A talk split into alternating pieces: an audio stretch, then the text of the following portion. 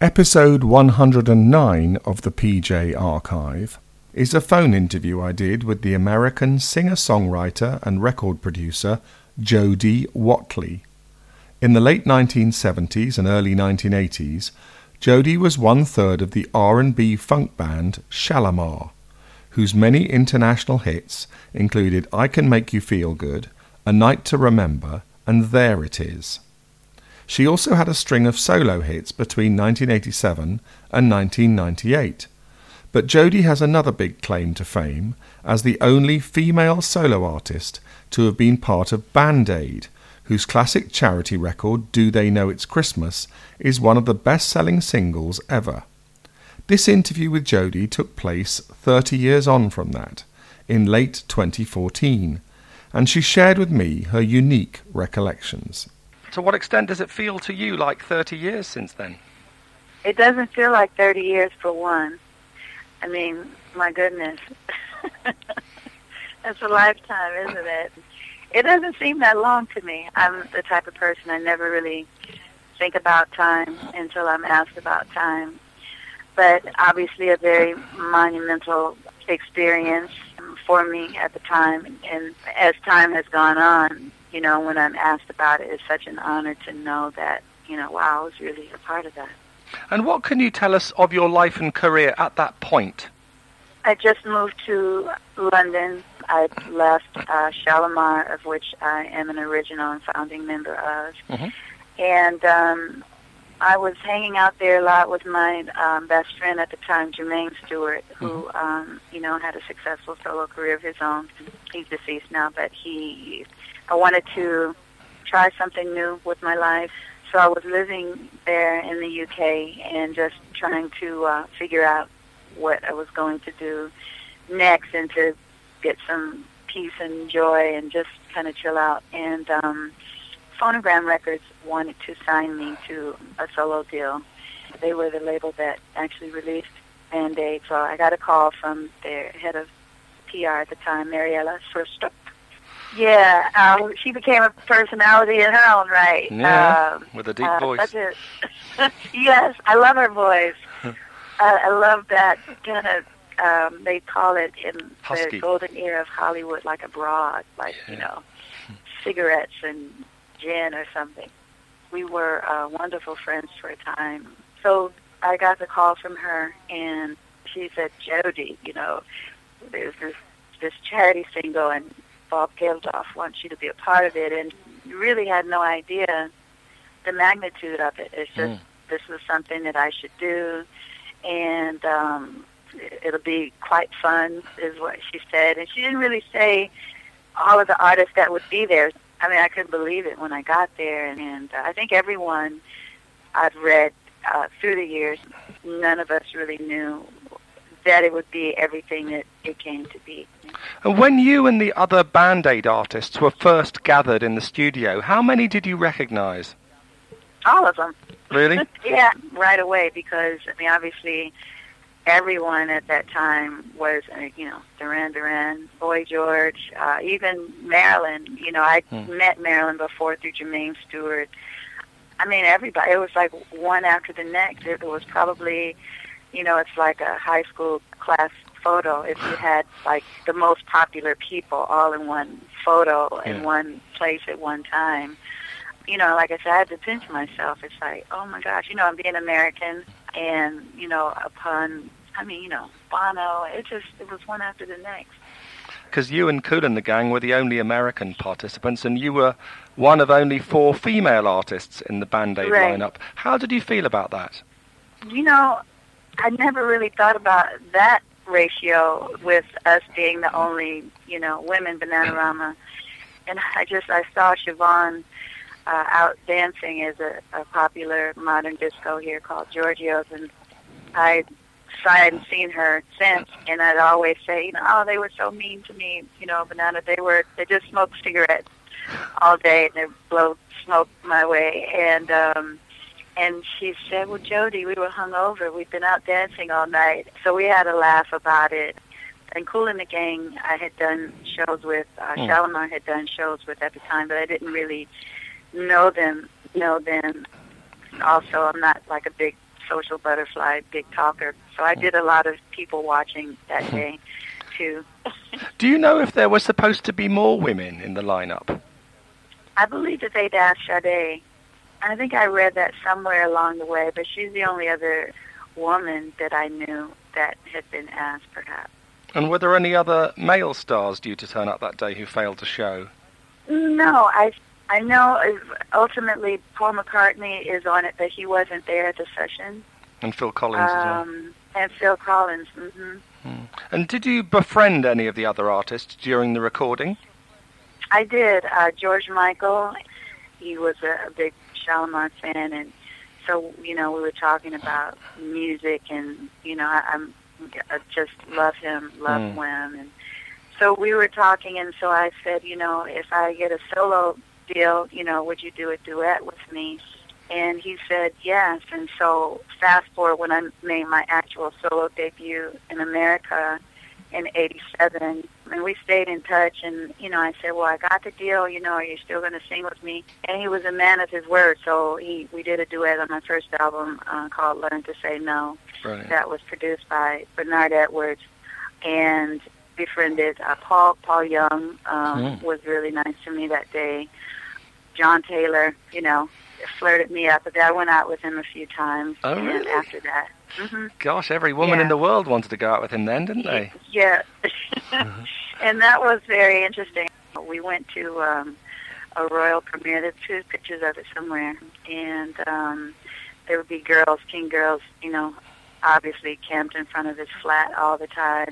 So it was very interesting for me to experience that type of level of fame with, you know, like I said, the teen girl. I mean, he couldn't go anywhere. So, Hmm. um, so that was that was an adventure, and uh, that's pretty much that's pretty much it. What were your experiences of Bob Geldof? he was really, you know, obviously running around and making sure everything was going smoothly with the recording that day. I know that, you know, because they were also uh, filming and there were photo sessions going on throughout the day. So he was very, you know, thank you for for doing this and, you know, that sort of thing. But then, you know, he he was really busy, but he was just so happy and, and grateful to, to all of us for for being there, and um, so I'm, I'm glad that I, I I did it. Obviously, Yeah, what did you think of the song? actually, I, I like the song. I, I, I like the song. I guess the one maybe problematic line that people have said is, you know, thank God it's them instead of you. Hmm. But I think what the the overall sentiment of it uh, is very thoughtful, and I, I like the the music of it. Kind of has a, a haunting quality. It had a little bit of a groove to it, and so I and I think as time has gone on, because it's basically in some way it's a Christmas song, but it it, it really holds up. So I, I liked the song, and I liked the voices that were chosen to be lead lines. You know, um, Boy. You know, I, I think they picked the right fellows to on the lines that they sang and delivered in the song as well. But were you not disappointed that there were no female solos? I never thought about it. Never thought about it. During the recording, how much were people's thoughts on the starving Africans that you were all trying to raise money for? everybody talked about it because actually also during the course of the day, the documentary that had shown on uh, the BBC the previous night or two uh, before, we all watched it. And so in the midst of, you know, every, because a lot of them knew each other, uh, the bands, and they were having a laugh and this and that, but there were moments where it was quite somber and, um, you know, the reason why we were recording the song, um, it was very prevalent. Did anything really memorable happen during the recording, whether happy or sad, that you'll never forget? I mean, the, the whole experience. There's not one. I, I think toward the end, where uh, the chorus and we're all singing together. I know I got choked up singing that and just being in the moment. You know, powerful lyric. You know, feed the world, let them know it's Christmas time again, and singing in this superstar chorus. And I'm thinking, I was born in Chicago, and you here I it just yeah. So I mean, the event as a whole, but I for sure toward the end when we were recording that last chorus and everybody's in the room singing at the top of their lungs. That was very profound.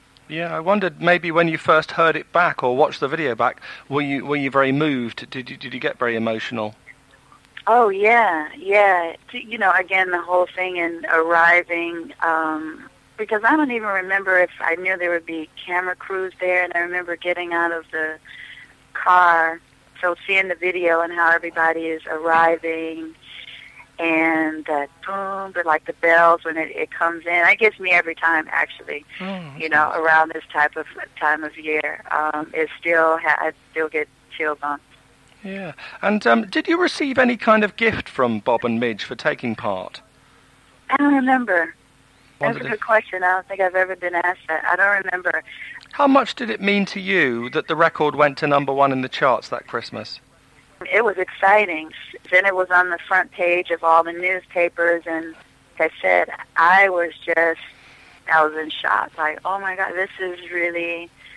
I mean, you know, I'd never been a part of something that big ever, you know, and um, seeing it on the news, it was like dominating the news. I don't think that even with the re-recordings that they've done, I think in that time and place in that era, the impact was so strong, and that will never happen again. So the time was right for it, and the the you know the public it, it just took over, you know, and um, you know, and again for me to be a part of music history like that, I'm very grateful. That's not bad for the resume. Were some artists envious of the fact that you got to do Band Aid and they didn't? Who cares? Good answer. I just wondered if you'd experienced any jealousy from anybody.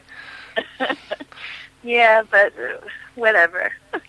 And what's been the response, both then and since, from members of the public to your participation in Band Aid? Have people come up to you and said, I was so proud of you in that, or whatever? Yeah, yeah. Uh, still to this day, and even uh, I posted yesterday on my Facebook. I posted a picture with uh, Bananarama and I and Francis Rossi from Status Quo. And each year I'll do, you know, I'll post something. It's always, I was so proud of you. When I saw you, it was like seeing a family member. You know, I love this song. And then they'll say, you know, all of the artists that were their favorites, and but everybody, you know, especially you know, here in America, it's like, oh my God, that's, you know, Jody Watley. And um, that was really amazing and surprising to see me be a part of it. And um, so I still get great reaction and, and feedback from it every year, all the time. Jody, why were you not involved in USA for Africa or Live Aid?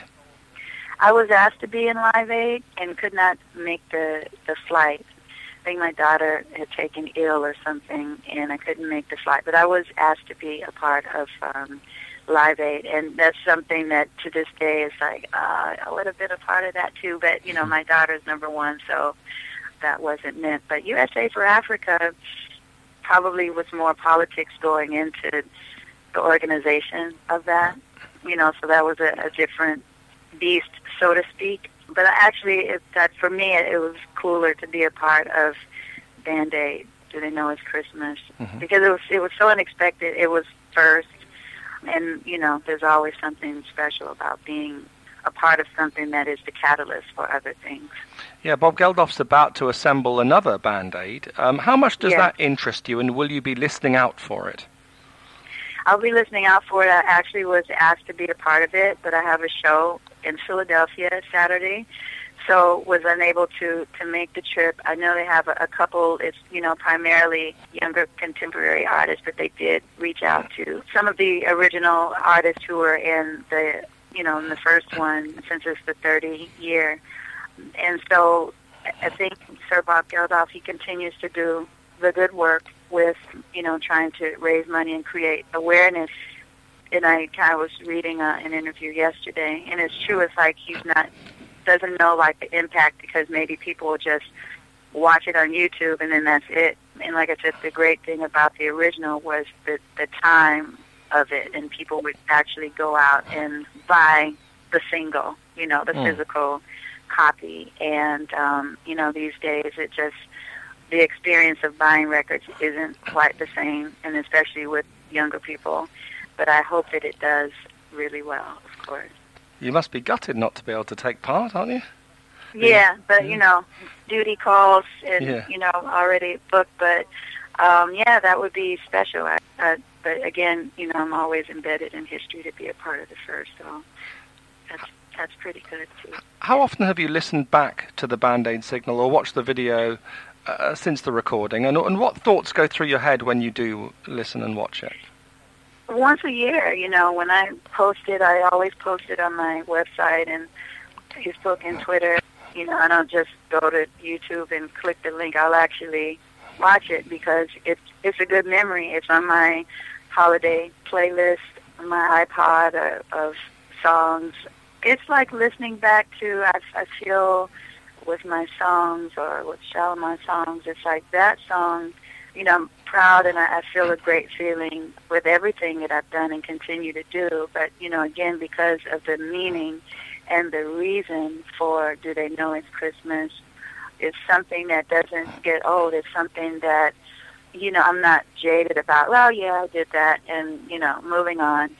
You know, and life has gone on and careers have gone on, but it's like there's the moment of pause. Um, and it raised, you know, it did help a lot of people. It wasn't like millions of dollars were raised and then someone went off and bought a yacht or something. Hmm.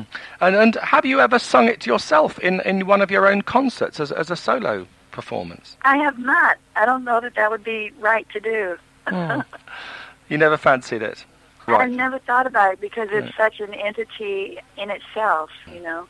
And how impressed have your children been about your involvement in Band Aid? You know, I've never asked them. I'll, I will have to ask that question. They just look. I'm just mom. You know, glamour diva mom. but I don't think they they they don't really never been that involved with those things. You know, What would you say Band Aid did to help boost your profile and career? I don't know. I think that you know. I mean, subsequently, my dealing with uh, phonogram it, it didn't happen. They kind of fell apart. You know, I continued to to live in London for two more years after Do They Know It's Christmas, and and I met some really cool people. Bruce Woolley from the Buggles, and you know, we wrote some songs together.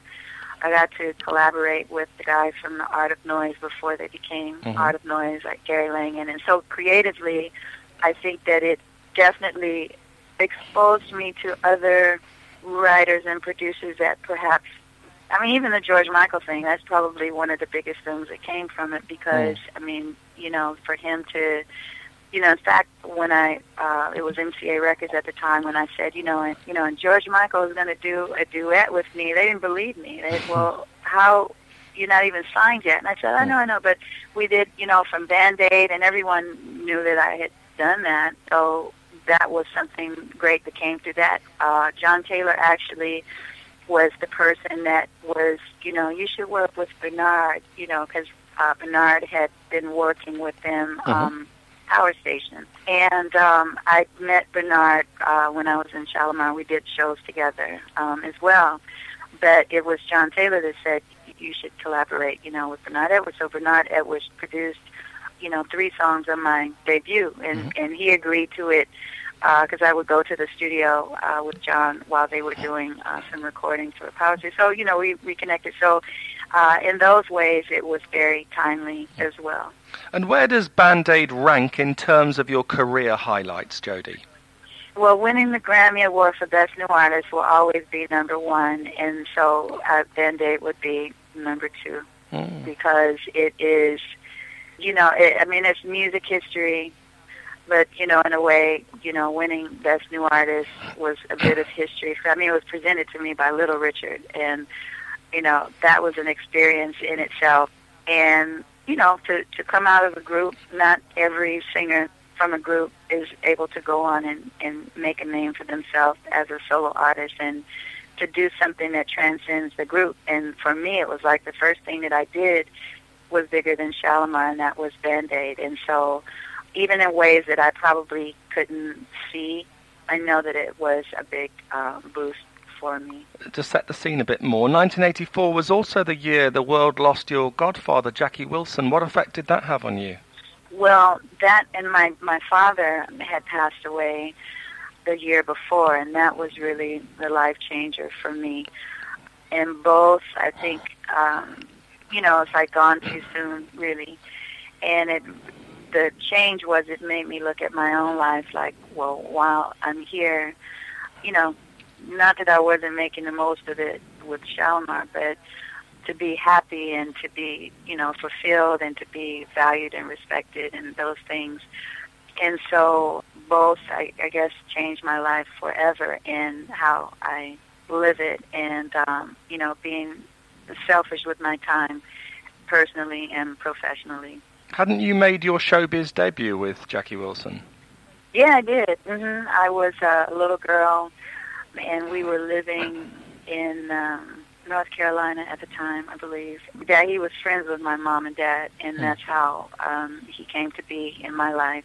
Wow. And so we would go to his show. So I'd be in the wings. And this particular time, he must have seen, you know, a light in my eye. He knew I danced, and so he came and he he brought me. And I was a shy kid too, but he brought me on stage. I just they say uh, never work with kids and animals. And so I went for it, and I brought the house down, and I, I'll never forget it. But I was so enthralled with him. He he is one of the greatest entertainers of all time, and so unheralded in many ways. And you know, I would like to see. You know, I, uh, they just did, you know, um, James Brown and, um, you know, done Ray Charles, obviously, Mm. but I think that would be a wonderful biopic. I mean, obviously, Elvis borrowed quite heavily. Michael Jackson, you know, always cited Uncle Jackie as a influence. I mean, he he was magnetic. Mm. It's interesting because had he survived, he might have been in the USA for Africa project, mightn't he? Yeah, yeah, Mm. yeah. Wouldn't that have been something? How glad are you to have started out in the music business when you did, or would you have preferred to have started today? Oh no, I'm I'm glad I started when I did. Uh, that's for sure. Even with the struggles and the ups and downs, and you know, the paying the dues, and I think there's so much more character to starting a career when I did. You know, even you know the fact that people valued music more than they do. I mean, I, I do like social media. I do I do like the fact that you can connect directly with your fans and those things, but you know, radio was different and, and the diversity of, I mean, you know, when my solo debut came out, I was on the charts with such a variety of artists from Michael Jackson to Sting to U2 to Phil you know, was mixture um, and everybody was high quality. So it, it means you can't ever come close to that, you know, these days. It just, uh, so I'm, yeah, definitely glad that I came out when I did. Well, a big issue in the British media these days is the sexualizing of young, attractive female pop stars through their appearance, their lyrics, and even their dance moves. What are your thoughts on that? I think that there's validity in that. You know, I think that there's always been women in music. I mean, you can even go back and look at provocative images of the Three Degrees or Chaka Khan or, I mean, you know, Blondie. Blondie, yeah. And so it's always been, you know, sexuality and all of those things. But I think that the difference was there was music, credible, quality music, actual songs to back it up. It wasn't just sex in your face sort of thing. And there was still a mystique to to how it was done. Now it's just there is no mystique in many cases, and um, it is a bit troubling sometimes. And I wonder, well, what's being mass fed to young people, whether it's over sexualization of little girls to prison culture to, you know, a lot of the the, the imagery and, and lyrics that you know they're inundated with, and so then that is where you know hopefully there are some good parents doing their good parental due dil- diligence, you know, instilling proper values. But you know, sex is always sold as big business, and now with blogs and everything, I just think that it has become a bit tawdry. Have your children followed you into the music business? No, my son is in college studying business and finance, and uh, my daughter just graduated college, and she has a bachelor of fine arts degree. You know, her interests are in um, multimedia graphic design, editing, um, really trippy visuals and stuff like that. And so they're both also grounded people. In fact, you know, people often say, "How have you been able to raise two children who are young adults and you never even really see them much?" I've done a couple things with them when they were little, but uh, kind of really let them develop and you know, not be show business children. Show business generally appears to be only really interested in youth nowadays. How frustrating do you find that? I think it's always been that way. It's yeah. always been youth, going back to, I mean, the Beatles when they came out, or Jimi Hendrix, or the Mamas and the Papas. I mean, you know, it's always been that way. I think, though, that back then, you never knew how old anyone was. They never wrote 25 year old James Brown. It's like I never knew how old anybody was. They were hmm. just artists. So once they started, you know, adding age to it, you know, I think maybe in the media it becomes more of a thing. But I think in film, music, television, uh, I just think now, for instance, when Tina Turner made her resurgence, I'll use her as an example.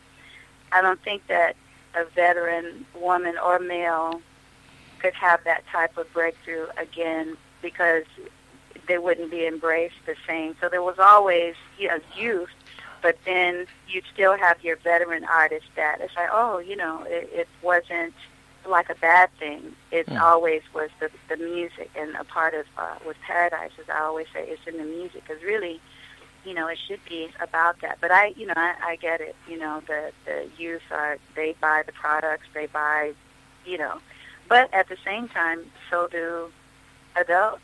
But sometimes we're giving uh, we're given less options, as if you know we're not the ones that will buy the the, the music or the T-shirt or the concert ticket or, or whatnot. So it's just balance. I think um, is what's missing to me. Have you ever recorded any Christmas songs yourself? I have. I did um, a jazzy rendition of um, "Christmas Time Is Here."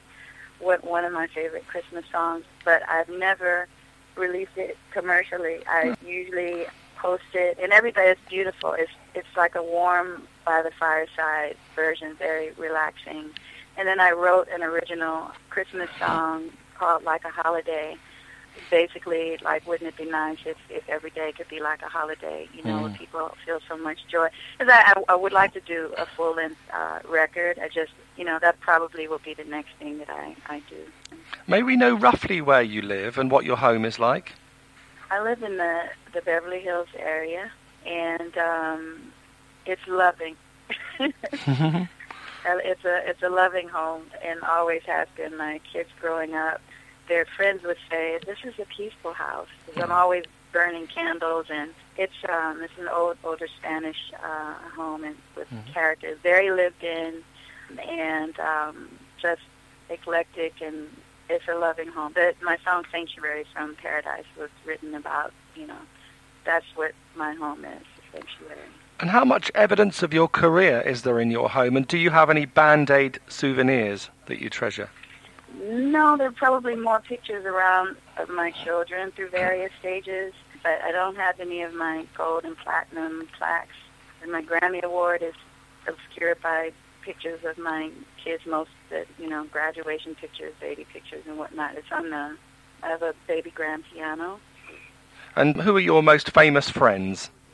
I mean, I know a lot of people, but I, all, most of my friends are not really famous. They're regular working class.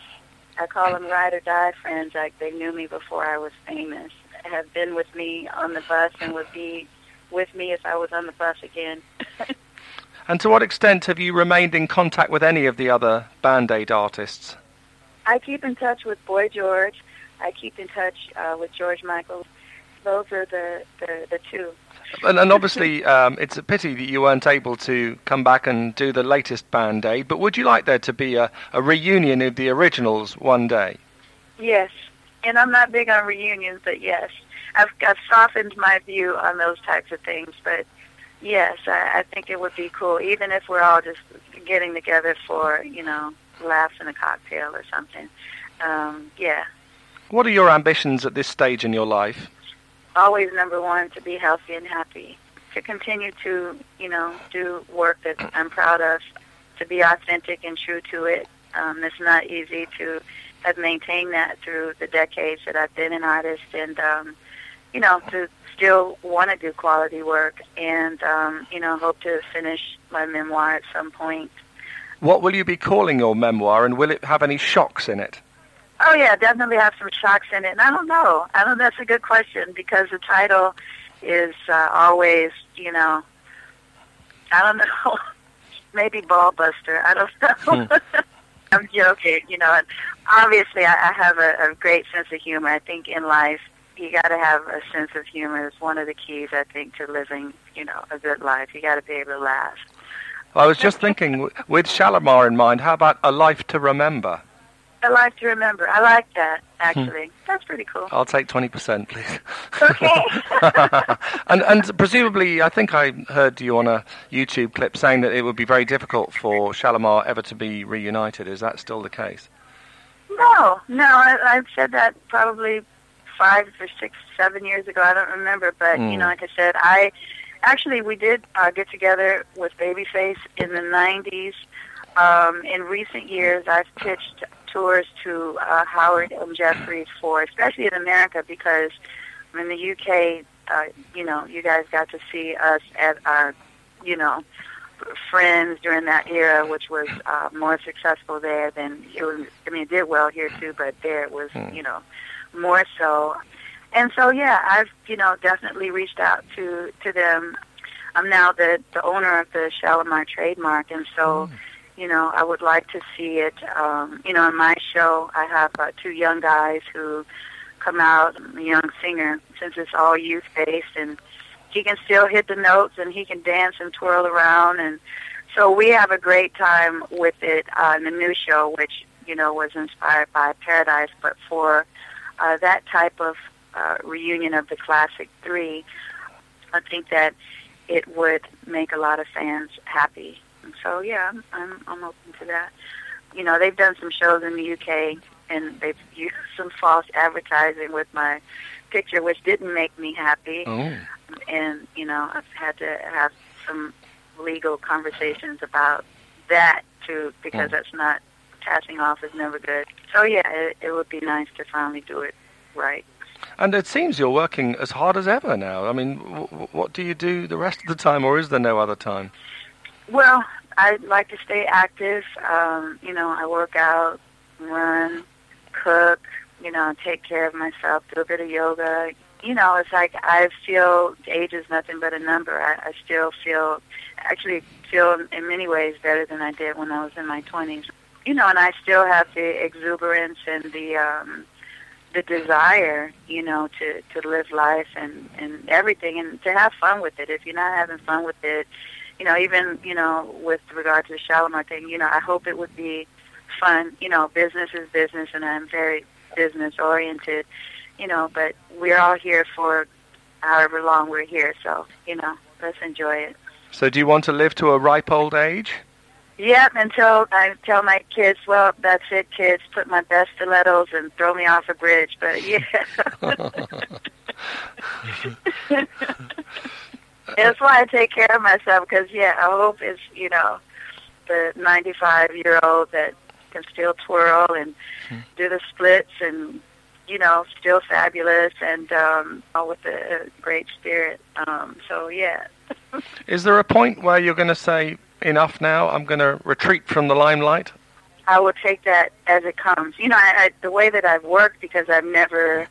I'm always active, but it's never like the grind of just being out there, out there, out there, you know, and taking breaks. But, you know, I would say, do I want to be on stage when I'm 70? If I'm, you know, maybe, maybe not. It, it would depend, you know, if I start to feel ridiculous, hmm. then, you know, then no, you won't see me. But, you know, I think as long as you can do it and you sound great and you're not doing the old person vibrato, uh, I call it, where it's like, okay, you know, they don't even sound the same anymore. But if you still enjoy it, I, like I said, being on tour with on the legends. I mean, mm. Candi. I mean, you know, she's like really in her forties, but I think she's 70, but you wouldn't, when you see her and watch her perform, you know, it ages out the window. It's the music, and she has a young spirit, and as long as you can do it and do it well and have fun with it, I think artists should do it. And, you know, you'll have your hardcore fans who want to see it who aren't interested in going to see whoever is the Justin Bieber of the moment. And how satisfied are you with your career so far? I'm I'm blessed, you know you know, there's always something to complain about, but who cares? Uh, really, to be honest, the dreams that I had as a little girl, I've long since exceeded them, and so I've had to create new dreams for myself. And so I'm, I'm very proud to be a part of a successful group was one journey. To be a part of Band Aid, to go on and have my own successful solo career, and to still make music that does well, not just surviving, but thriving and um you know as a songwriter a, an entrepreneur. And so yeah i you know i mean there's always more you can always do better you know and that is the quest to keep building upon that. But um but yeah I'm, how would you like to be remembered after you leave this planet? Oh i don't know. Um for my children she was a great mom the best ever. That's what my kids tell me. You're the best mom in the whole wide world. And for me, nothing means more than that. And you know, musically, she did it her way. She kept it real fabulous. I don't know, you know, just always good vibes. Uh, quality artist, uh, real artist, and not just someone out here hanging in the wind. hmm. And she was part of Band Aid. And she was a part of Band Aid, yes. Hmm. History. And she was a part of music history. Yeah. Grammy Award winning Band Aid singer Jody Watley.